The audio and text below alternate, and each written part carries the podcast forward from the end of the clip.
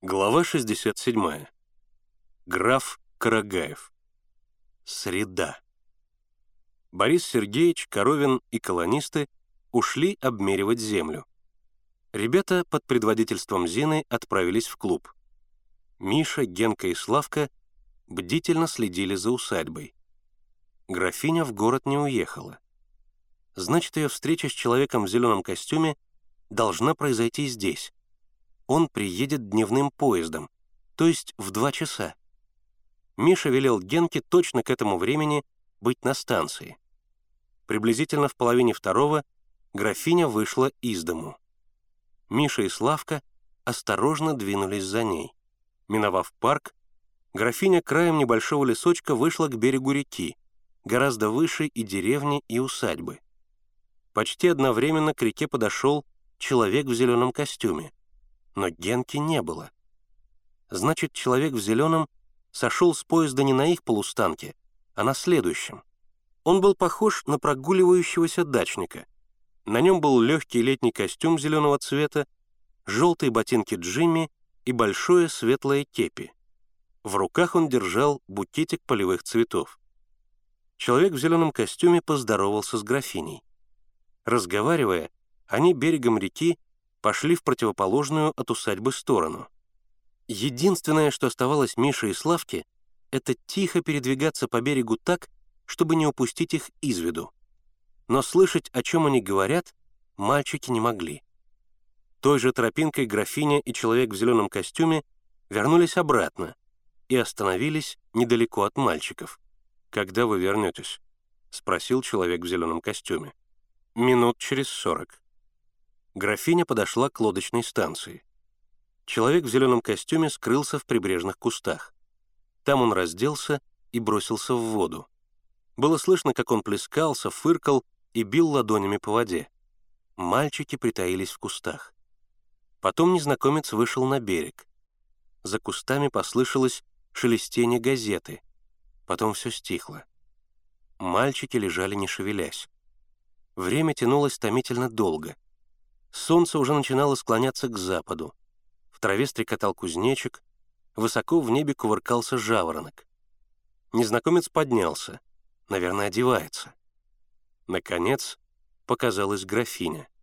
Незнакомец, уже одетый, с блестящими, мокрыми, тщательно приглаженными волосами, пошел ей навстречу. Они остановились совсем близко от мальчиков. Незнакомец стоял к ним спиной. Лицо графини было хорошо видно. «Он согласен», — сказала графиня. «Сколько людей?» «Он и еще двое в лесу». «Когда смогут быть на месте?» «Через два часа». Незнакомец задумался, посмотрел на солнце, затем на часы. «Пусть будут через три». «Хорошо, передам». «С ломами и лопатами». «Хорошо». Я им уже послала два мешка инструментов.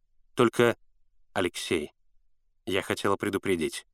Лодочник вас подозревает. В чем? Ну, в этом. С Кузьминым. Откуда он знает, что я — это я? Возможно, он этого не знает. Но он сказал, Кузьмина убил человек, с которым вы встречаетесь в музее. Он следил за вами? Да. Он был уверен, что я скрываю от него настоящее место. Он очень умный и очень опасный человек. Я сам опасный. Алексей. С этим крестьянином. Кузьминым. Как получилось? Мальчики напряженно прислушивались, боясь пропустить хотя бы одно слово. Сейчас он скажет самое главное. Карагаев передернул плечами. Мы столкнулись с ним лицом к лицу. Он меня узнал. Мог выдать. Что оставалось делать? Одним мужиком на свете меньше. Но Рыбалина освобождают. Против него нет улик. Но их нет и против меня. Конечно, надо все быстрее кончать, сегодня же. Вы уверены, что это настоящее место? Бесспорно. И подумать, столько лет он нас обманывал. Скотина. Графиня ханжеским голосом проговорила. «Не говорите так, Алексей. Он мертв, и он ваш отец. Господи, когда я подумаю, ах, оставьте свои причитания!» С досадой проговорил Карагаев. Лучшие годы я отдал поискам этого камня. Остался в России. Черт возьми!» Он ударил себя по лбу. «И как это я не догадался открыть склеп на скале? Идиот!» Миша бросил быстрый, но очень укоризненный взгляд на Славку. Оказывается, правильно. Скала, склеп. Вот тебе и орел-ягнятник.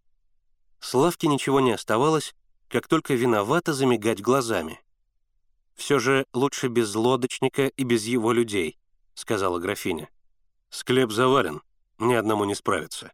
Я уже пробовал. Может быть, позвать других? Например, Ерофеева, еще кого-нибудь? Нет, предпочитаю бандитов. Легче сговориться, дешевле, и наверняка не продадут. Но они могут вас убить. Я вооружен». Они помолчали. Потом Карагаев сказал, «Теперь идите. Предупредите его через три часа».